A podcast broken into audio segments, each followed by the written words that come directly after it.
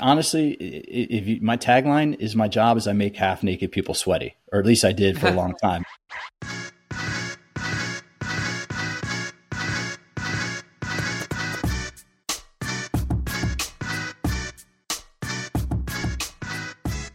As trainers and coaches, we love to talk about fitness. Whether it's writing training programs, how to better coach and cue our clients, or simply nerding out about our favorite exercises, the training part of the equation is always fun. But what about the other side? What about recovery?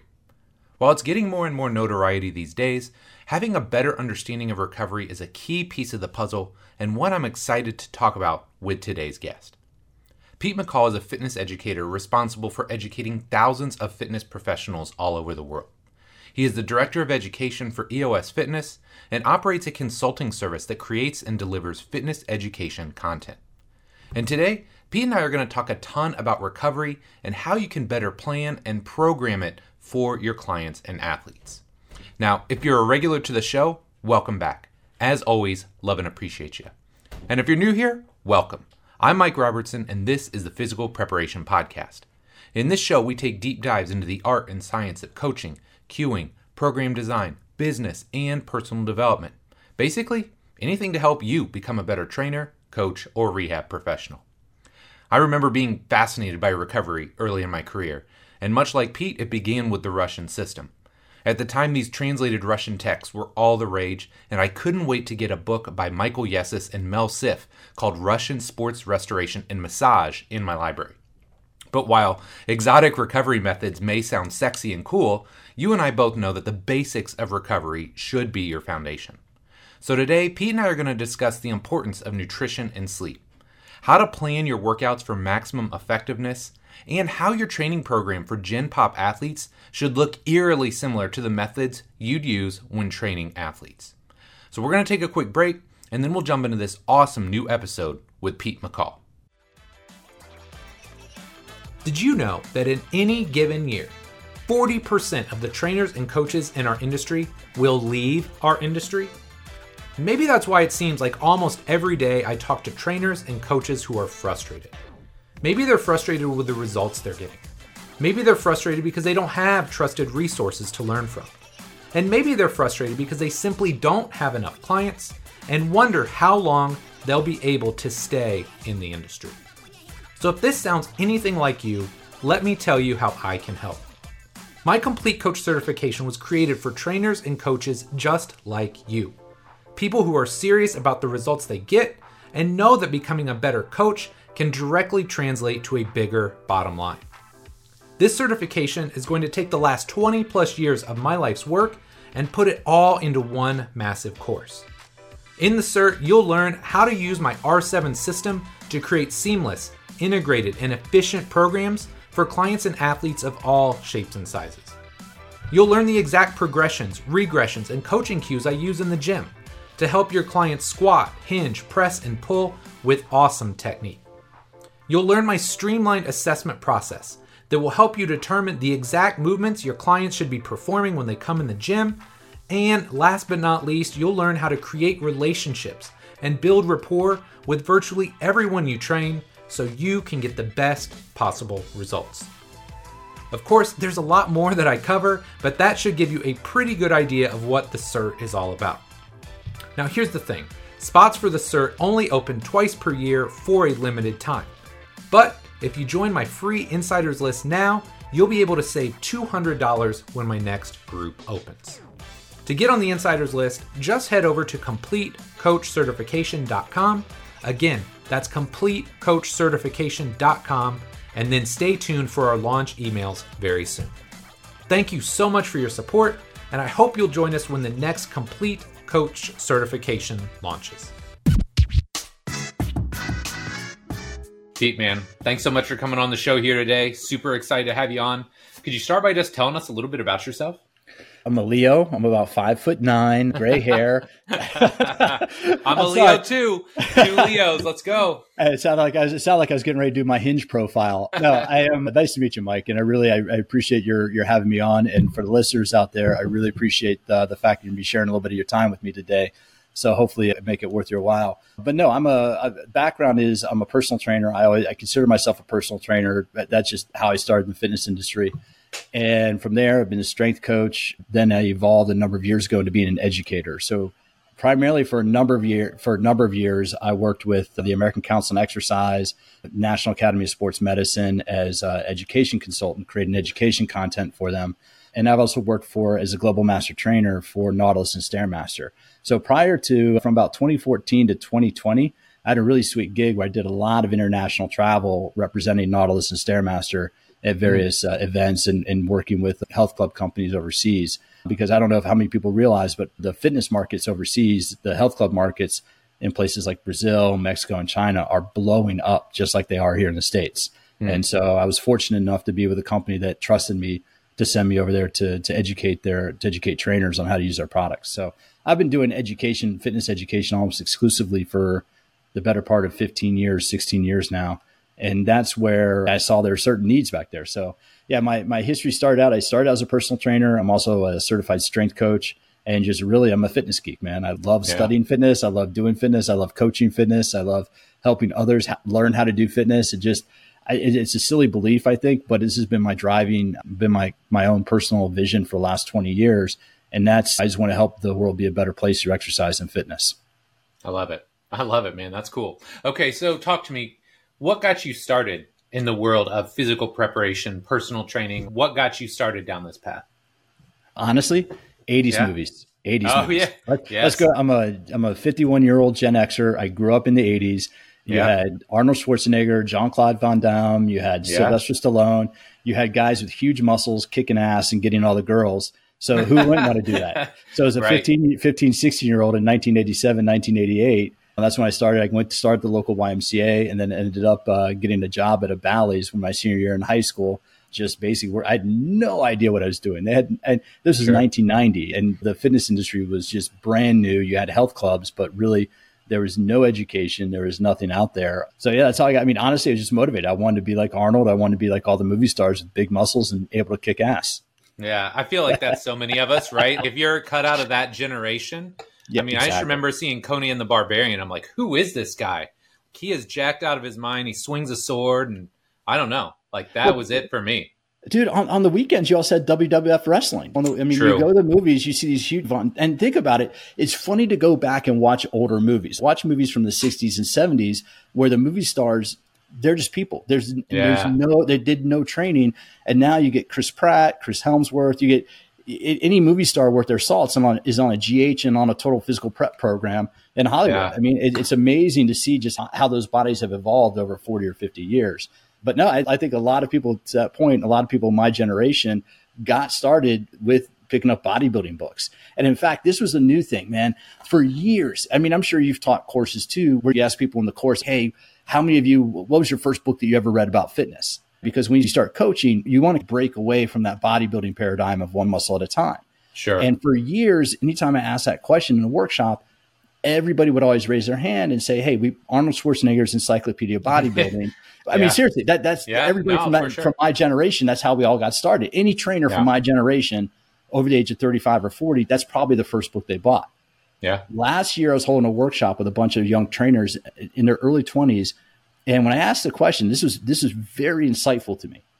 When I asked the question, what was the first book you bought? Nobody raised a hand. And one hand went up in the back of the room and was like, hey, why would you buy a book when you can watch YouTube?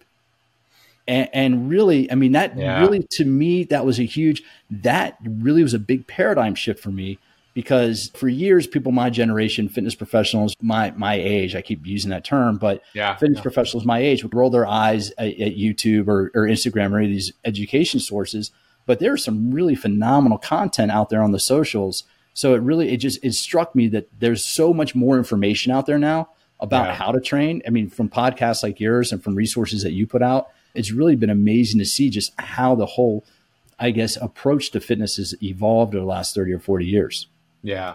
It's such a great point, and it's something that I talked about in a show here recently. People asked why I'm investing that time into creating YouTube videos, and I've done it for a long time, but really like diving into it now, it's exactly like you alluded to, right? Kids aren't going and picking up Arnold's bodybuilding encyclopedia anymore, right? They're like, oh, I want to figure out how to row. I'm going to go to YouTube. Or how do I squat more effectively? I'm going to go to YouTube. So hopefully, a couple of those kids find their way to my ecosystem and learn a thing or two. So that's great. Well, and, and that's it for any educator out there. And I'm getting ready to, I think for next year, for 2024, I'll be looking at how do I relaunch my, my YouTube channel because I was doing that with my podcast. I've a, you know, had a podcast and a YouTube channel for a while and yep. I put that on hold with my current job.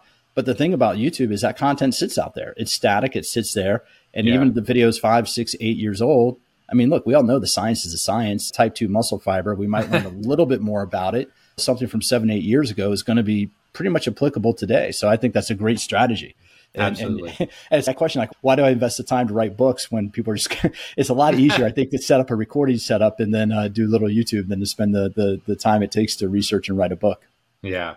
Hey man, there's still value in it, right? And, and yeah. sometimes the value is as much for you as the reader, just streamlining and organizing those thoughts. Okay, one other topic here before we dive in. I'd love to hear about your career path because, like you said, you've bounced around, you've had numerous gigs, and you're in a new role now. So I would just love to hear about your career and kind of what you're doing today. Honestly, if you, my tagline is my job is I make half naked people sweaty, or at least I did for a long time. As I, you know, I would joke about that. Or people would ask me what I do. Well, I make half naked people sweaty, and now I just now I teach others how to do that. So right. um, to go in, into the career timeline in the early 2000s, I was a personal trainer in Washington, D.C. for a health club company that was growing pretty rapidly. And at some point, I became an educator for them. And really, that's when I first got hooked up with NASM, maybe back in, yeah, it was back in 2002. Uh, I, I became an educator for NASM within the health club. And that really started me on my journey. I got a master's degree and then went to work as a director of education for one health club company. We had six health clubs around the country in premium locations we had we had two clubs in Four Seasons hotels and two clubs in Ritz Carlton hotels. So wow. that was a lot. Yeah, we're, we're a premium level. Okay. Equinox yeah. bought. I left that company a number of years ago, and, and Equinox bought them back in 2014. Uh, but from there, I went to the American Council on Exercise. So I got I got hired as an education content creator for ACE, and because they wanted somebody who understood the health club market. So for five years, I worked for ACE, and really one of my big, I guess, one of my big wins there was helping create the IFT model that we used to teach, or that ACE used to teach trainers program design. And in all honesty, all that was based on the Soviet system. I mean, if people are familiar with the Soviet stage, five stages up to mastery. Yeah, same basic concept. I mean, stability. It wasn't mm. anything groundbreaking. It was just giving ACE a way to systemize training and program design. But from ACE, I left ACE in 2013 to go freelance and be able to do different odd jobs. Part of it was I had a young kid and uh, wanted to be. My ex-wife worked uh, in law enforcement or works in law enforcement, and I wanted to be able to stay at home and be able to help take care of the kid. I was doing some personal training and was looking to open a training studio when we found out kid number two was coming along.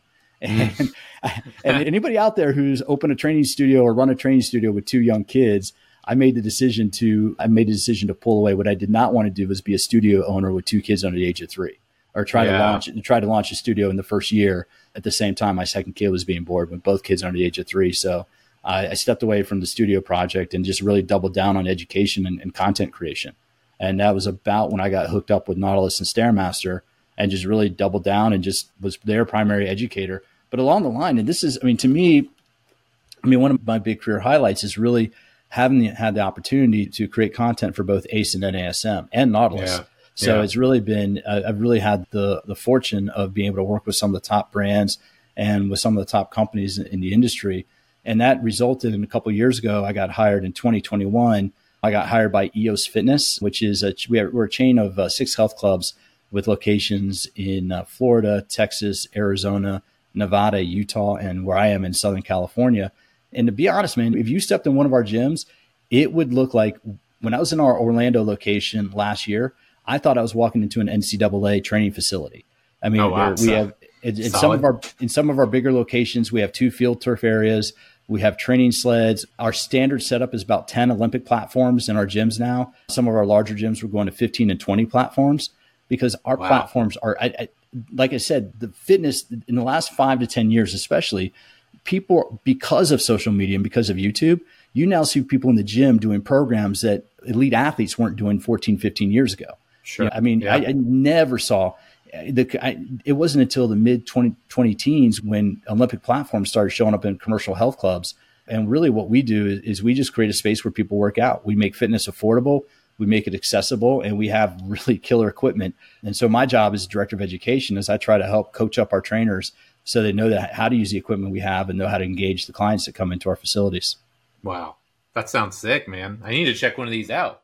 Not it's necessarily, I'd have to travel to find one, but still, that sounds awesome. Hey, the next time you're in, I mean, we're in Phoenix, we're in Las Vegas. So the next time you're out in Vegas or oh, next yeah. time you're in Phoenix or we're actually, we're growing in Miami, we're growing in Tampa, we are growing in Southern California. Actually, it's funny. Uh, we're opening one in Fullerton near Andy, Andy Galpin's college at Fullerton.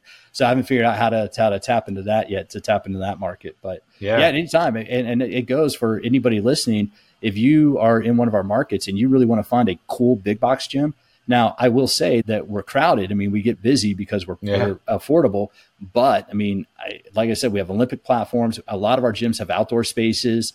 A lot of our gyms um, have field turf areas. So if you're looking for a gym with a place to move and with weight that you can lift, you get look at EOS Fitness, especially. Yeah. Obviously, you don't want to commute from out of side of state, but no, but it sounds like an awesome setup. So. It, Go ahead. Sorry. Well, I say it's just it's fun. It's a different application of the science, right? It's it's one thing when you're working with athletes. The only thing is when you're working with athletes, you have very specific metrics that you can see them get better, or you see them not get better. And with trainers, it's the same way. I just like I said, I look at my trainers and my athletes and like, all right, where do we need to, or how do we coach them up? Where we need to get them better? Yeah, I love it, man. Okay, so seemingly in a different path because you just wrote an entire book on recovery, which I want to talk to you about because that's really what I'm most interested in talking to you about today is this idea of recovery. and let's just start with the basics here. What got you interested in this topic to begin with? Okay, good question. My athletic background is in rugby. I started playing. Okay. I grew up. In, I grew up in the Washington D.C. area, and so I'd, as a young kid, I'd be down on the the mall on the weekends, and there were fields down the mall, and I'd see these guys playing this sport that just you ran around, you hit people, you tackled people, and I'm like, that looked like fun. And it wasn't until I got to college, and my college didn't have a rugby team, but I did a semester abroad in London and watched a heck of a lot of rugby on. this was the early '90s. It was 1993, and it was right as rugby was rugby wasn't professional in the UK until the early '90s. And mm-hmm. so I was watching it on TV, and and really was like, man, that looks like a fun sport. Graduated college in 1994, and I'm like, I need something to do. I want to. Yeah, I'd played a little bit let me put it this way: I was on the football team in college.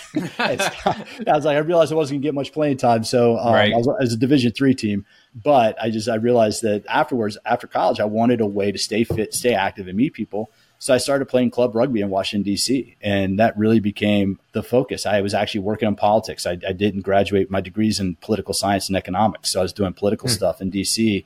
and playing rugby. When that's just that's how I got interested more into fitness was I started, and, and that really goes, that starts a journey because as a rugby player, 24, 25 years old, and working in politics in DC, you don't make a lot of money.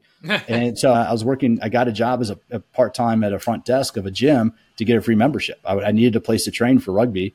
And I figured by working the front desk at a gym, two things. One, it'd be a great way to meet women checking into the gym. That worked. Well, especially because the gym was in a relatively gay neighborhood. So the odds were stacked in my favor. That was a very strategic move on my part.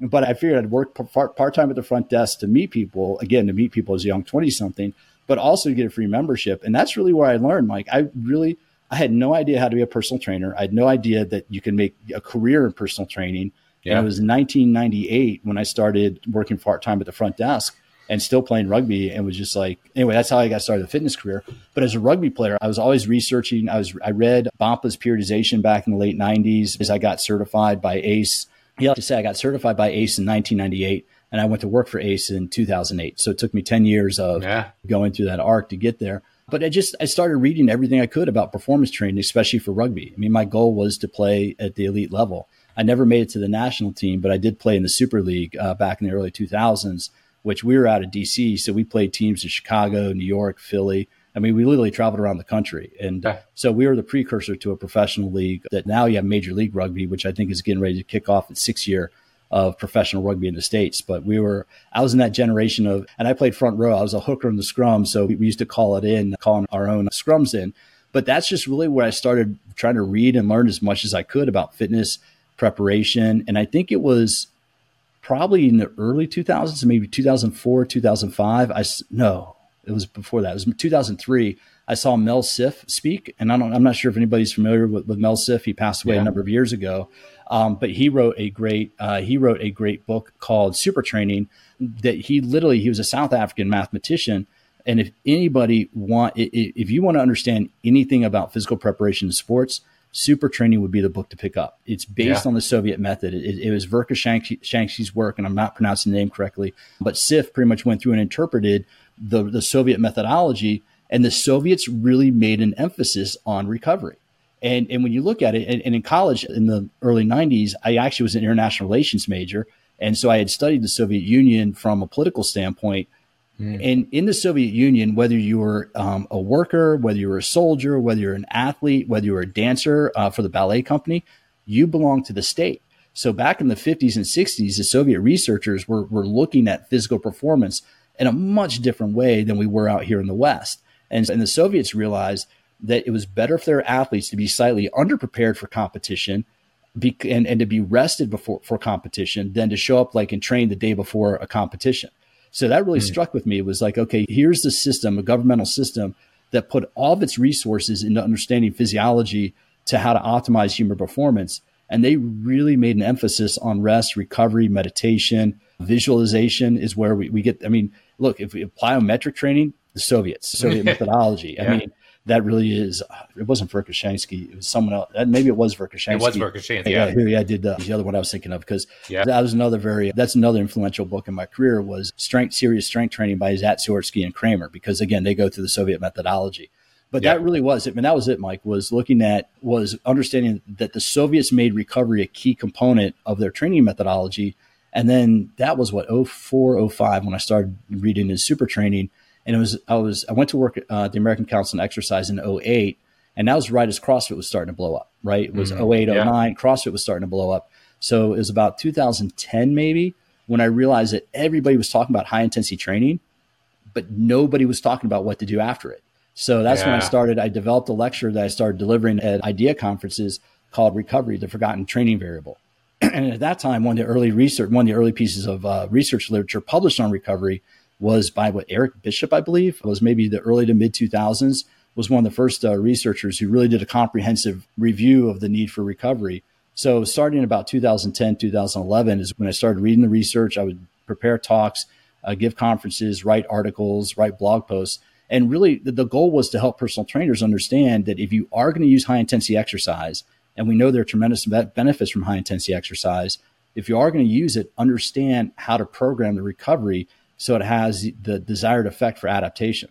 Yeah, that's an awesome answer. So, like when we start talking about training, we've got our big rocks. Like maybe you believe in compound lifts and high intensity followed by low intensity days. There's certain principles that we all adhere to or things that we can hang our hat on. When you're starting to talk to somebody about recovery, what are some of your big rocks or some of your key principles that you like to focus on?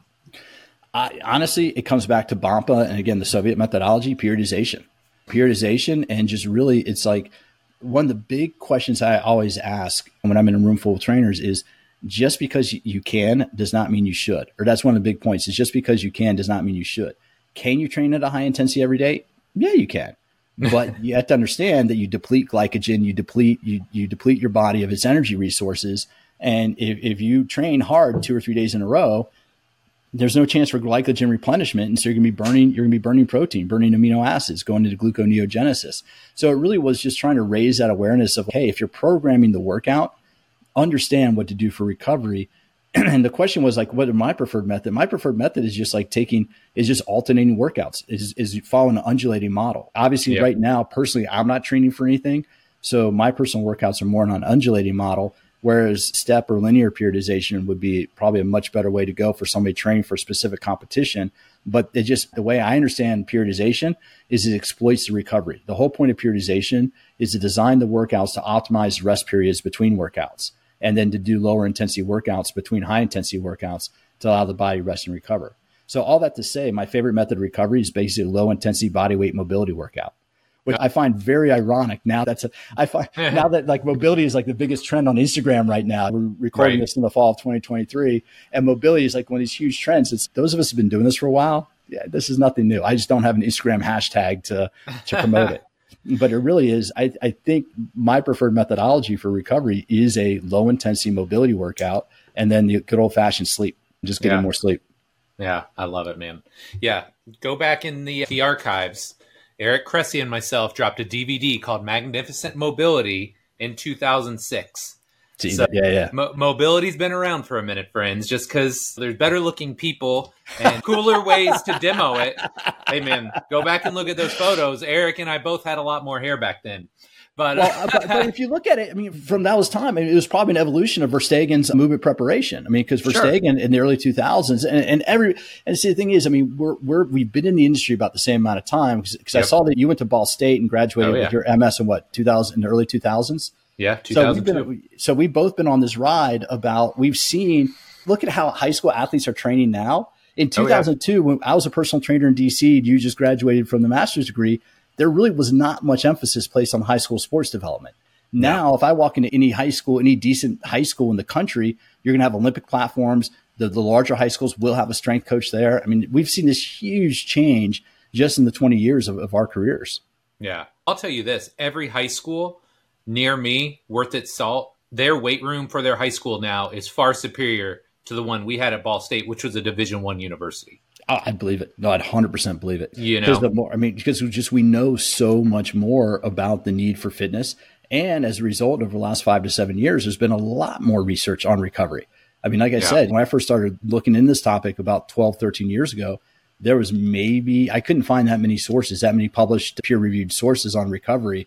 And in fact, there was some debate on the need for recovery. I remember there were one or two re- research studies I read where there was some debate on the need. I like, there's no need for this. The regular rest is all we need to do. I can't remember which re- which document that was, but I remember reading that and just and now there's a much different mindset. Absolutely. So, one thing you mentioned was sleep.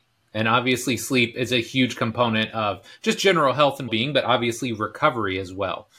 Here's the thing though everybody knows they should sleep more. How do you go, go about getting people to actually do it?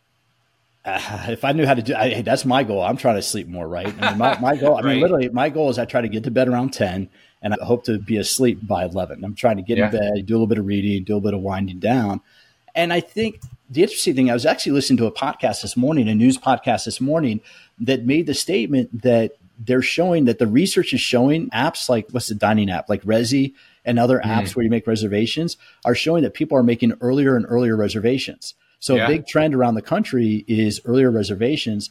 And the hosts on this uh, podcast were hypothesizing that might be a result of Andrew Huberman talking about the need for sleep and recovery in his podcast. That there's a much more, there's a much greater awareness now of the need for sleep, and I think it just it's you have what Matthew Sinclair, the doctor out of Australia, who, Oh, who wrote a book on sleep, who, who I know is a big. I think he does a podcast too on Yep. sleep. There's a, there's a lot more resources on it now, and I think people are discovering that if, if you get to bed a half hour earlier, you feel much better the next day. And two years, no, was it two years ago? Yeah, two, two or three years ago, I interviewed Dr. Craig Heller from Stanford for my podcast, and he made he's he studies sleep, and he made the point that if you sleep an extra hour a night, that's sleeping an entire extra night during the course of a week, and Yeah. it really is. And who did I see lecture? It was a doctor. I want to say Brandon. Oh, I'm blanking on his last name. Skinny dude with glasses writes about does a lot of research on on recovery. But I hmm. remember he, he went through, I was in one of his lectures and he showed two athletes with the same training volume. One athlete slept six hours a night and the other athlete slept eight hours a night. And the athletes that slept, the athlete that slept longer had greater performance. So Yeah. it was just when you see data like that and, and when you start tracking your sleep, I think people start realizing that, wow, this is the one performance thing that I can really do. I'm already doing it. It doesn't cost anything. The only thing I need, maybe need to do is shut down my TV and get off my screens earlier because they do keep you awake. And that's one of the things I did. It is I have two kids. My kids are in, I started late. My kids are in elementary school, and in order to set the example of trying to minimize their screen time, I got rid of my TV. So mm-hmm. I, mean, I, do, I do watch an iPad. I do watch a, a phone. So I'm not going to say I'm like, oh yeah, I'm Screen better. free. Yeah, no, I'm not at all. But I just I had this stupid, ridiculous, oversized TV that I'm like, why am I watching this thing at night? Because it's not Right. good for me. And so I got rid of it. And, and I did it also to set the example for my kids of hey, screen time is not good for us. I'm getting rid of my TV. Therefore, when I come at you for get putting down your iPads, I, I have a little bit more validity there. I'm doing it from a position of leadership and not just doing it because I say to do it. Yeah, I love it. We'll talk about trends that have come full circle. So I opened, I, Bill and I opened our gym in 2008. And so when you open a gym, you're working split shifts. right? Like you're there at 5:45, 6 and you're there till 7 p.m., 8 p.m.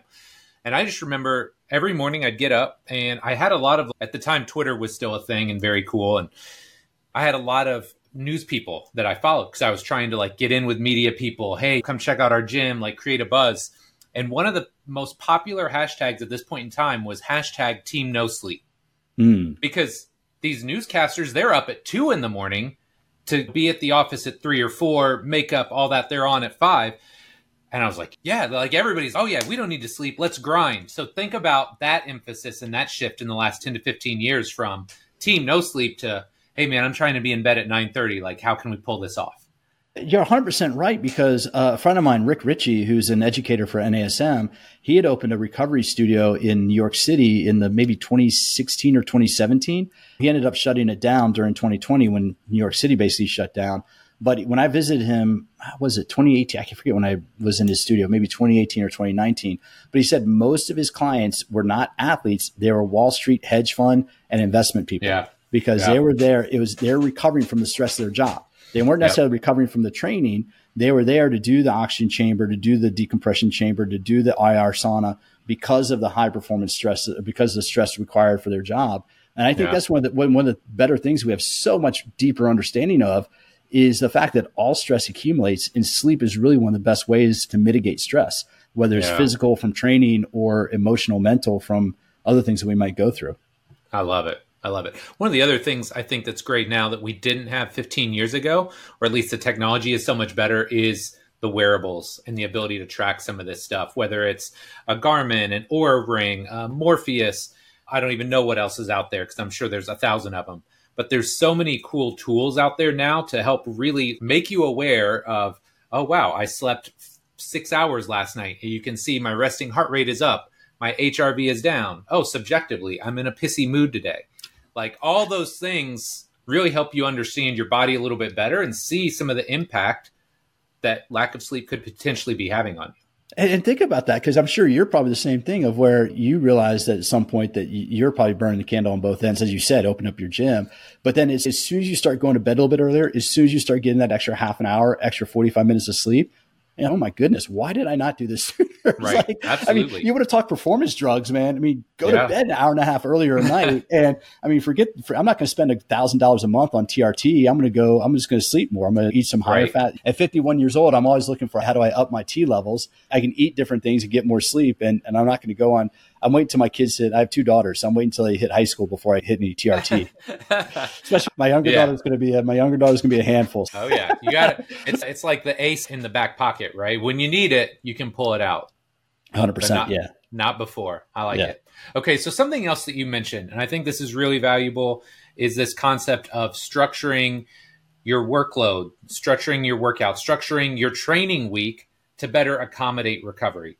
So could you dive into that just a little bit more, how you might go about doing that? Because I think a lot of people hopefully understand this concept, but there's probably others too that are new to this, right? Young trainers that are just thinking, oh, yeah, we're going to squat this day and deadlift this day.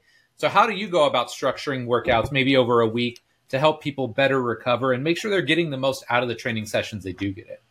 That's a great that's a great question, and it really is trial and error. Like I said, I worked in Washington D.C. as a personal trainer, and what I realized early on, I mean, if anybody, this was back in the days when we actually we Congress has never been 100% functioning, but this is back in the days when uh, government was somewhat functioning in the early 2000s. Everybody was on on the same page after 9/11, and in D.C. the federal budget ends on September 30th and starts on, and the new one starts on October 1. So the two busiest times in DC are like between April and, and June when they're writing the budget, and then between like maybe late August to late September when everybody's trying to spend all the money so they get the money back in the next year's budget. Your federal government at work, folks. But uh, so those are like the two busiest periods, and then you combine in there the holiday period. But I noticed that when my clients got busier in their schedules, that's when I would drop down. They didn't have as much time to get to the gym. So that's when I started structuring and doing more body weight workouts and less high intensity workouts just because it made sense. And this was before I even really started understanding the science about research and recovery. It just made sense to me that, hey, you have a lot more going on at work. You don't need to kill yourself at the gym. Just get here and do something and doing something is better than nothing. And really, and so what I try to get people thinking about, and this is really what I mean by people as trainers, when I would lecture on tra- to trainers, it's like one of the first things you should do when you work with, if you're a new client, one of the first things I'm gonna do, Mike, is when are the busiest times of your year? I'm, yeah. I want to, because as a trainer, I, I, don't want, I don't want just to work with you for three months. I want to work with you for a long time. So sure. I'm going to start, I'm going to start with the big picture and be like, all right, Mike, do me a favor. Tell me your busiest times of year. When are the times, when are the times of year that you know whether it's work, whether it's family stuff, when you know that your time is limited. Okay, great. Those are your active recovery times. Those are, if you know that December is just jacked for you because you got kids, you got holiday stuff, fine. December is now going to become your off season transition period. So that way, between Thanksgiving and New Year's, I'm not going to emphasize a lot of physical development. I'm, it's going to be much more of a, let's work on mobility, let's work on just maintenance, let's do workouts that you can get done in 20 or 30 minutes. You won't have a lot of time for the gym. And then maybe you're an executive and maybe you have budget time and you're on a fiscal year, you're on a January 1 fiscal. So you're making your budget now in like the September, October timeframe. You might have busier time then. You might be doing more work or you might have more meetings. That would be another time when like, all right, let's ratchet down the high intensity exercise because you're going to have more stress at work. And let's talk about like, can we add meditation? Can we add yoga to your workout? Because it's not about, and that's the message that's really important. I think the message is getting out there because recovery is not about not exercising. Recovery is just about changing the, the, the intensity and volume of exercise so you're not overstressing the system, you're not overstressing the body. And that really is the key. Is just it's talking with clients, just being like, hey, look, whenever you have a high stress period, let's drop down. Don't not exercise, but maybe go for a 30 minute walk instead of going to the gym for that HIIT workout. Or right. maybe try yep. to get five to 10 minutes of meditation in there at certain points during the day just to keep your to keep your mind right and to keep everything working the right way. And that really is, I mean, that, those are practical ways of looking at recovery for people that are non athletes. But then if you're working with like those people that, like when I've worked with clients who are runners, like in DC, the Marine, you had the Cherry Blossom 10 miler in the spring and you had the Marine Corps Marathon in the fall. And so I would have clients train for both races and it would just be structuring their workouts along with other things. It just, it yeah. becomes mindful. I look at every, as a trainer, as a coach, you got to look at all, I look at athletes and what are all the stressors we deal with in life? You have your physical stress from the sport and from training. You have stuff going on at home. You have stuff going on at work. And our job as coaches is to say, okay, your stress level might be getting a little bit high here. We don't have anything coming up right now. You don't have any, you're not competing for a playoff. You're not, you're in maybe mid season. We can back off your intensity a little bit now to mitigate this other stress, you know, this other stressor. Right. When that other stressor now lowers, now you can increase that intensity of exercise again. That really, I think, is key for really coaches to understand that that our job in programming is to really look at how do we mitigate the stress response for our clients. Dude, that's brilliant. And I'll be honest, I've never heard of somebody doing that so proactively, right? We do that with athletes. Hey, from November to April, you're in season. So we back our training stress because your competition stress is going to be through the roof. And sometimes I think we do it reactively with our Gen Pop clients, right? Somebody comes in and they just look like a hot mess. They're not going to have a good session. Oh man, we better do some recovery, foam rolling, mobility. But I really like that idea of being proactive about it and asking them up front, when are your stressful times so I can plan around that. I love that. The other part that I love too is this idea of, hey, just because we're going to have a period of, I don't want to call it detraining, but more maintenance. It's not about doing nothing, but we're going to do that 20 to 30 minutes of things that are lower stress, maybe lower impact. They're not going to stress your body as much, but it's keeping that consistency up right? Because as well as I do, it's that habit. Yeah. Don't lose that habit muscle of going to the gym, doing these things regularly. So I love that message of, hey, look, just because we're backing off, that doesn't mean we're stopping training. Yeah. And I think that's something we can all benefit from, right? If you train Gen Pop clients, letting them know, hey, stressful period, I get it. We can back off in the gym, but that doesn't mean we cut it off altogether. And, and that's a great, and dude, that's a that's the right message. And, and two, it's looking at it. It's I always look at stress mitigation and I just forgot the point I was going to make. That's the, the hard part about having been a rugby player and getting a lot of concussions in my early 20s is it sometimes pops up. But really, when you look at Gen Pop, it really is a matter of just understanding what are the, where are the stressors, how do we mitigate their stressors, and it really is looking at hey, if you're doing too much of any one thing, it's not going to be good for your health and not going to be good for your body. And I think that that's one of the things we're seeing now is we're getting a balance of we're getting a much better understanding of that, right? Oh, that's where I was going. I was going to go with functional overreaching. See, I knew if I thought about it for a second, it'd come yeah, back to me. But when you look at functional overreaching for sport, you might do a functional overreach maybe five to 10 days before the start of a season or a competition to push the body and then to back off a little bit. And so what I started doing with clients too, if a client went on vacation, we'd push it hard for the week or two before they went on vacation. And I would say, just enjoy vacation. This is now going to be your rest and recovery period, right? And we're going to push yep. you a little bit harder. And that was really before I really understood what the whole purpose of a functional overreach was. It just made sense as you're getting ready for a vacation. There's one client I had for you. it's funny because she was going on this vacation and, and she was one of these little chatterboxes. And she had told me she wanted to wear this one specific bikini on her vacation. That's why she was training. So anytime she started chit chatting, all I had to say was bikini and she would shut up and get back to work. So like, I don't want to, no, no, no, no, no, the, the bikini. We need to train for your bikini. Okay.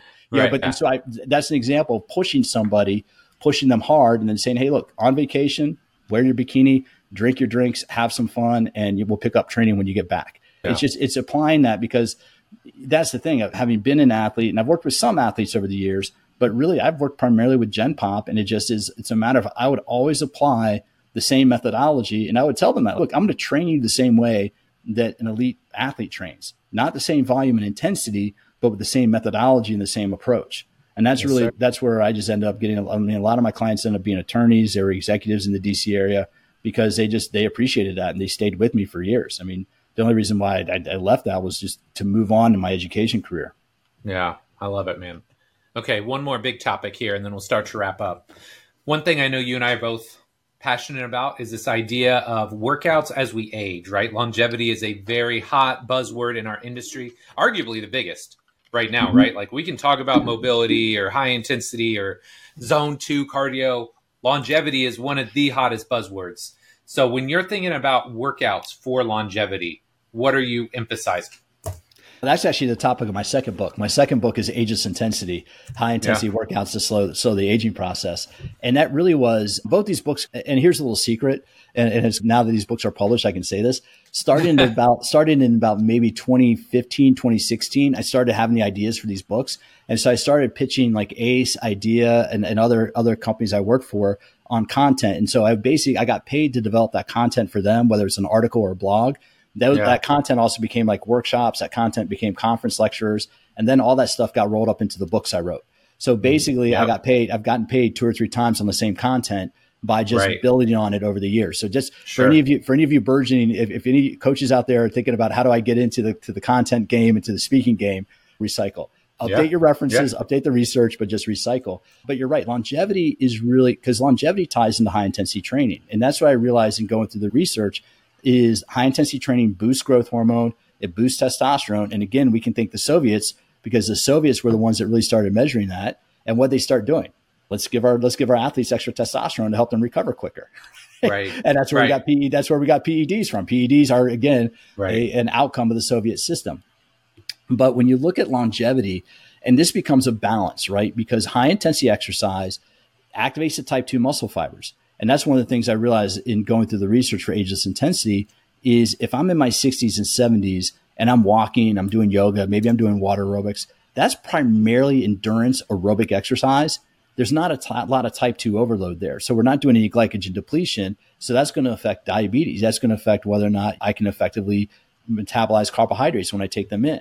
So I think looking at that, one of the big things for longevity is strength training and power training keeping up the activation of the type 2 muscle fibers and keeping them keeping them working. Part of it is for function, but also part of it is too for carbohydrate metabolism. And nobody mm-hmm. thinks about that. Nobody walks into the gym saying, "All right, today's my carbohydrate metabolism day." Because essentially, I mean, look, if you're doing a zone 2 workout, if you're doing a 90-minute zone 2 workout, that's primarily fat oxidation. You're going to get some glucose metabolism in there, but it's primarily fat oxidation. But a right. higher intensity where you get into type 2, the anaerobic training, and you get into depletion, you go into the lactate system and you go into the glycogen, you go into the ATP PC system, that really helps the body become more efficient at metabolizing the carbohydrates we eat. And so that's one of the key things that I think for as we age is training with intensity. But as we mm-hmm. age, we need more recovery, right? So, right. so as we age, I mean, you can do a high intensity workout in your 40s and 50s, but whereas you could do maybe a high intensity workout three or four days a week in your 20s and 30s, now that I'm in my 50s, I maybe do high intensity two or three days a week. I, will yeah. plan for, I mean, honestly, I plan for three high intensity workouts a week. And I sometimes will scrap one of them just because if I'm not feeling 100%, I back off and I'll do, I'll still work out, but I just don't do it at, at I don't do a high intensity workout. I just sure. moderate it. And that really is, I think, the key for longevity. One is what you said earlier with habits. You, you're absolutely on the money with that is have those habits and have those consistency. But with longevity, we need to stress our body with training. We need to activate the type 2 fibers. We need to work on the stretch shorten cycle, right? We need to keep the yeah. fascia healthy because if we don't work on the stretch shorten cycle, I mean, look, we, Aaron Rodgers, what four weeks ago was a perfect example. What happens when the when you can't when the amortization phase goes wrong, and right. a tendon doesn't go from lengthening to shortening the right way, and it goes snap. And that really yeah. is, I mean, putting all that together. So to me, longevity is a combination of high intensity strength training, plyometric training, high intensity interval training, but a reasonable amount, a lot of HIIT training. A lot of consumers yeah. out there, they get, oh, I'm gonna do 30 minutes of HIIT. When when you look at the studies on the Tabata protocol, there's one study that came out published in 2018, and I always love referring to this study. And I'm, I'm trying. It began with a G. The, the study, the primary author, and that's why I'm like just trying to remember that. But this study had three different groups. Two of the groups were Tabata groups. One group did body weight Tabata, just doing like burpees, jumping jacks, and a couple other body weight exercises. The other group did a four minute Tabata on a treadmill. So you had two Tabata groups, mm. and then you had one group do 30 minutes. They did 30 minutes of moderate intensity work on a treadmill. Each group worked out three times a week. And the cool thing about the study is I think it was either 16 or 18 weeks long. It was a longer study. Oof. So it was a little, yeah, so it was 16 or, yeah. yeah, it was a 16 or 18 week study. And what they found was the two Tabata groups, the people exercising 12 minutes a week, got better results than the people in terms of VO2 and in terms of fat loss than the people training for 90 minutes a week. And that really is, I mean, that just puts the, I mean, for those of us that read the research, we understand that. But for right. the consumers out there, I, I, try to highlight that because it's look, HIIT workouts are great, but you don't need more than maybe five to 10 minutes of them at right. any given time. And that would be, I say that because in my opinion, and it's just my opinion based on what I've read in the research, is that as we age, especially in our 50s, 60s, and 70s, we should be doing HIIT workouts two, maybe three times a week. But sub 10 minute, I mean, to follow the Martin Gibala model, sub 10 minute HIIT workouts, right? We don't need to yeah. do a slam your face into the wall until grandma pukes. You just need to get your heart rate up and be out of breath for two or three times a week. You know, that, yeah. that type of stuff put together with sleep, with the proper sleep, with proper nutrition, with proper stress mitigation like meditation we don't know yet, but that should extend our lifespan. I would imagine five, ten years at least if we do that stuff. Absolutely. I love it, man. Okay, my guy, big question time. All right. If you could alter the space time continuum and give young Pete McCall one piece of advice, what would it be? Buy real estate or buy Apple. I mean, honestly, I'm at that phase right now where it seems like every other, other person I know has like a rental property or, or, manages an Airbnb. And I'm like going, shit, I missed out on that. Part of that's due mm-hmm. to my divorce, but that's a whole nother podcast. That's a whole nother conversation. but if, if, I could, if I go back into the late 1990s, I would tell young Pete McCall either buy Apple, buy Amazon, or buy real estate. Yeah. Yeah any of the three would put you in a pretty strong financial situation, right? If you bought Apple in 1997 and you held it to today, say you bought $10,000 worth of Apple in 1997, and I didn't have $1,000 at that time. I was like 24, right. 25 years old. But if you had bought you know, $10,000 worth of Apple in 97, it'd probably be worth like maybe four and a half, $5 million today. Oh you know, just, just from all the, the growth and the stock splits. So anyway, wow. that's neither here nor there. But for any anybody, and I tell this to the young personal trainers I work with in the 100% seriousness, one of the best things I did in my early 20s was start my 401k. So that when yeah. I was a personal trainer in my late 20s and early 30s, 20% of every one of my training sessions went into my 401k account. And that yes. really is, I mean, I cannot, if you're a young coach, if you're a young trainer and you're starting your career, I know that the inflation right now is gnarly, but mm-hmm. any money that you can save today is going to pay massive dividends 20, 30 years from now. I mean, the investments I started in the late 90s are definitely, I mean, I started investing in the late 90s and I'm not wealthy by any stretch of imagination, but I mean, it's paid off. I mean, I can definitely absolutely it's, it's worth the outcome.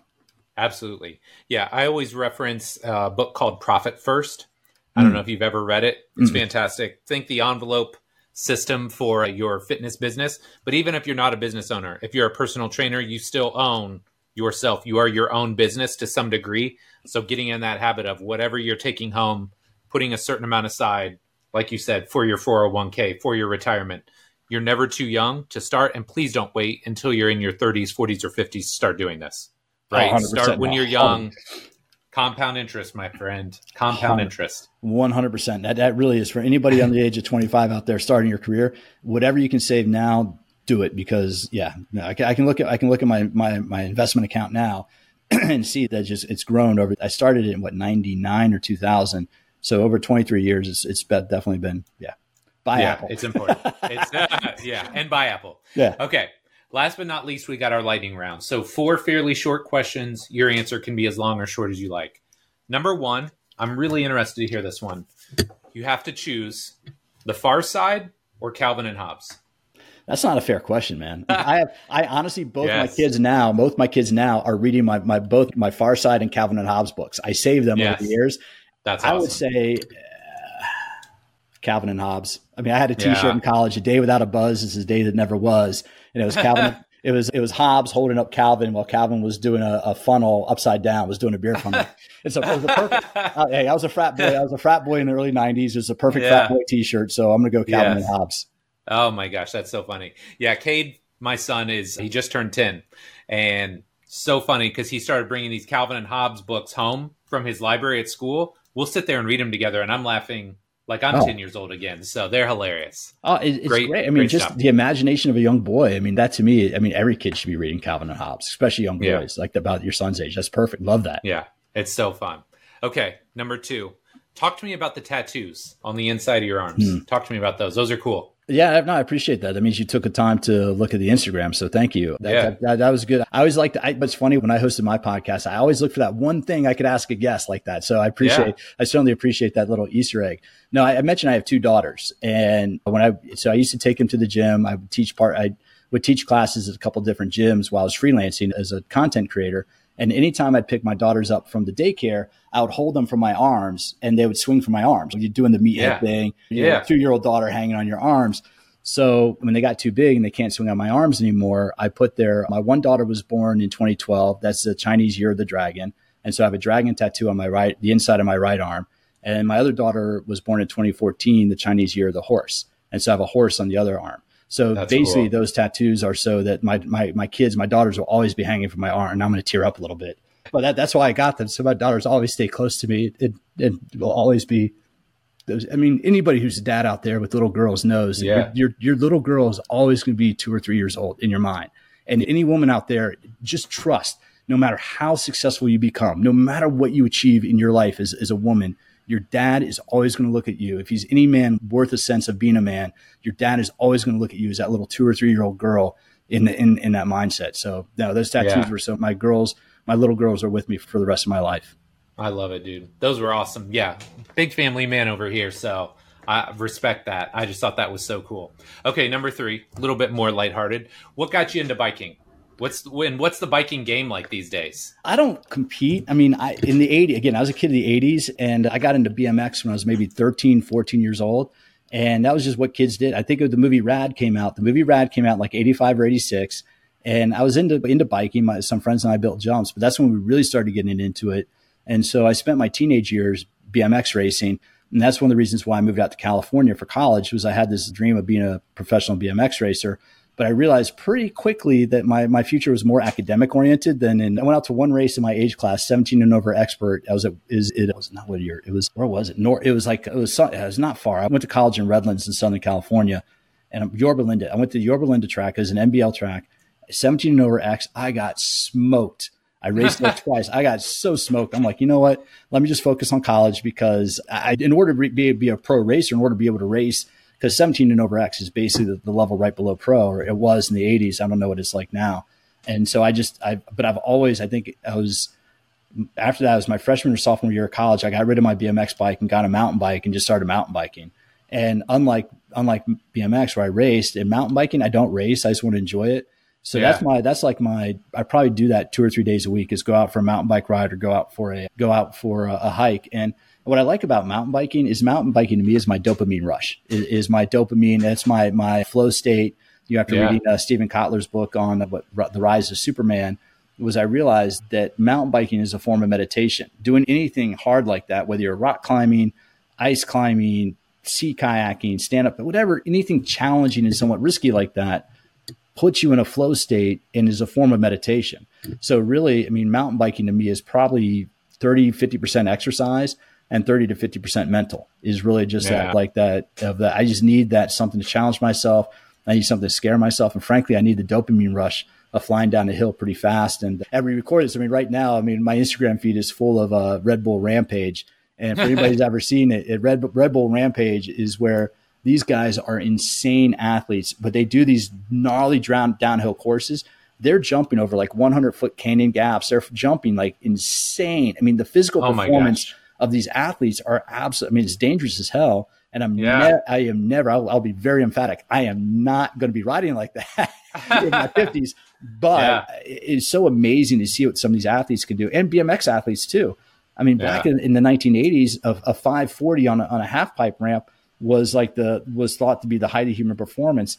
And now you have man, some of these BMX athletes are doing amazing. I mean, they're doing bike flips. They're doing it's insane what they're doing. Yeah. And so literally my Instagram feed is probably 20%, 20% fitness models because I'm a guy and because I follow fitness. It's probably about 20% rugby because I follow a couple different rugby teams, a couple different strength coaches in the rugby and, and, and other coaches in rugby. I've coached uh, high school rugby on and off over the years. Okay. It's probably uh, 20% BMX and like mountain biking stuff. It's about 10 to 20% bulldog stuff. And then I think the rest of it's like dancers because my daughters like watching like dancers. And so I have Oh, a very yeah. eclectic Instagram feed, but I love, I, what I love about too about mountain biking is to me is it keeps me young, right? Like Yeah. some people like you, you may have played uh, basketball. It looks like you have a basketball behind you. So you may have played high school basketball and for you Yep. going out and playing pickup on the weekends, no matter what age you are, you still feel like you're 16 years old banging, you Yeah. know, banging it in this high school gym. And, I- and I think, I mean, my advice for anybody out there as you're going through the aging process, again, I, I'm 51 years old, having something, whether it's biking, skateboarding, surfing, snowboarding, skiing, playing pickup basketball, having something, a sport like that that you can carry with you throughout your life. I mean, that's one of the reasons why. I mean, I look around, I'm like, I don't feel like I'm 51 years old. And I think that's Yeah. partly because Yeah. I've been working in gyms for my entire career, and, and in, gym, in the gyms, everybody looks the same. I mean, everybody else is getting older, not me.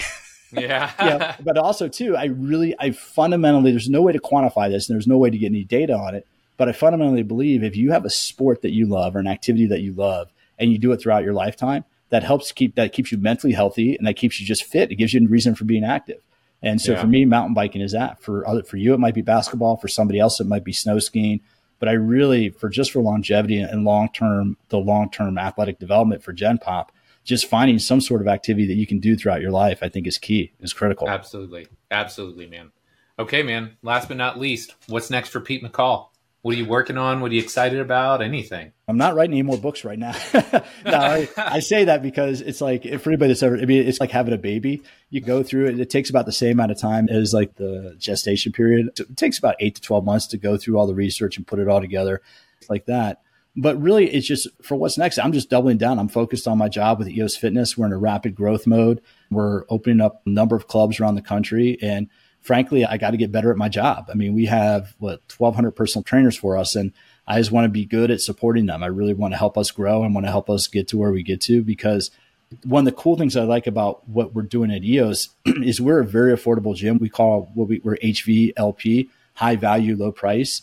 And so we're mm. making fitness accessible. We're, we're going into markets that maybe haven't had gyms like this before. We go into former big box stores. So if that Walmart shuts down in your town and you're in one of our markets, we might be going in there. you Yeah. know, if that, I mean, seriously, we're in a couple Yeah. former Walmarts. We're in a couple former, that's where we go. We go into former Yeah. big box stores. And I just, I'm after being a freelancer for a number of years and doing a lot of consulting work, I really just am enjoying being a member of an organization, being a member of a team, and just I want to learn, figure out how to learn and grow and support my team the best I can. I love it, man. I love it. Pete, it's been amazing to chat with you today, learn more about you. Where can my listeners find out more about you and all the great work you're doing? If they're interested in seeing the occasional mountain biking thing, and, and I am going to start doing more more fitness stuff again, and I'm also starting to play pickleball. I have to admit that, Okay, that I yeah. am I am. I mean, come on, I'm, I'm in San Diego, and, and most women my age are playing pickleball. So being a single guy, I got to go. Yeah. It's a, it's an active sport and everything else. Where am I going with that? Oh, so I would be starting to post more content, but it's Pete McCall. What's, I have to look at my Instagram. I don't even. It's Pete McCall Fitness. Hold on one second. I'll tell you. Don't worry about it. I'll find it. You'll I'll finally put it up there. Yeah. yeah So Pete McCall Fitness. I don't have a website anymore, eh, but just the books I have out are Smarter Recovery. That's by Human Kinetics. I have Ageless Intensity, again by Human Kinetics, and I have Sm- Smarter Workouts. So all three of those Smarter Workouts teaches you how to design workouts for metabolic conditioning, mobility, and strength training. And then Ageless Intensity goes into how to use exercise to maintain your youth and mitigate the aging process. And then Smarter Recovery goes into what should we be doing after training. So all three you buy if people buy all three of those books from Amazon, best deal out there. That'll teach you everything you need to know uh, to, to be able to be healthy and productive in the long term. And a lot of my resources go back to the, the Soviet methodology. So yeah. I'm a big I'm a big geek the Soviet methodology. I just try to apply that. But yeah, no, just Instagram and, and, and Amazon right now for the books are the best places people can go. I love it, man. I'll make sure I get those links in the show notes. And again, Pete, this was awesome, man. Thanks so much for coming on. Hey, thanks for your time. And, and for listeners out there, thanks for letting me spend some of your day with you. Appreciate it. All right, my friend, that does it for this week's episode with Pete McCall. Really hope you enjoyed it. I think there were some really solid nuggets in there. And I think my favorite part of the show was when we were talking about planning and programming for your Gen Pop clients. You know, when I have an athlete, it's very easy to say, okay, the in season is your most stressful time of year. We're going to have to plan accordingly. But doing the same thing with your Gen Pop clients, I think that is so brilliant and finding ways to figure out when they're going to go through those stressful periods so you can plan and periodize their program accordingly. So, some real nuggets throughout this show. Really hope you enjoyed it. If you did, I got a small favor to ask. If you are not already subscribed to the show, please go and do that right now lots and lots of areas where you can subscribe, although some of them have gone away. I know iTunes is still there. Spotify, still there. Amazon, YouTube podcasts. Some of those fringe podcast services aren't there anymore, but all the big ones iTunes, Spotify, Amazon, YouTube, wherever you consume podcasts, go there right now. Hit the subscribe button so you know each and every week when a new episode drops. So, my friend, that does it for this week's episode. Just want to say really quickly thank you so much for your support. Love and appreciate you, and we'll be back next week with our next episode. Take care.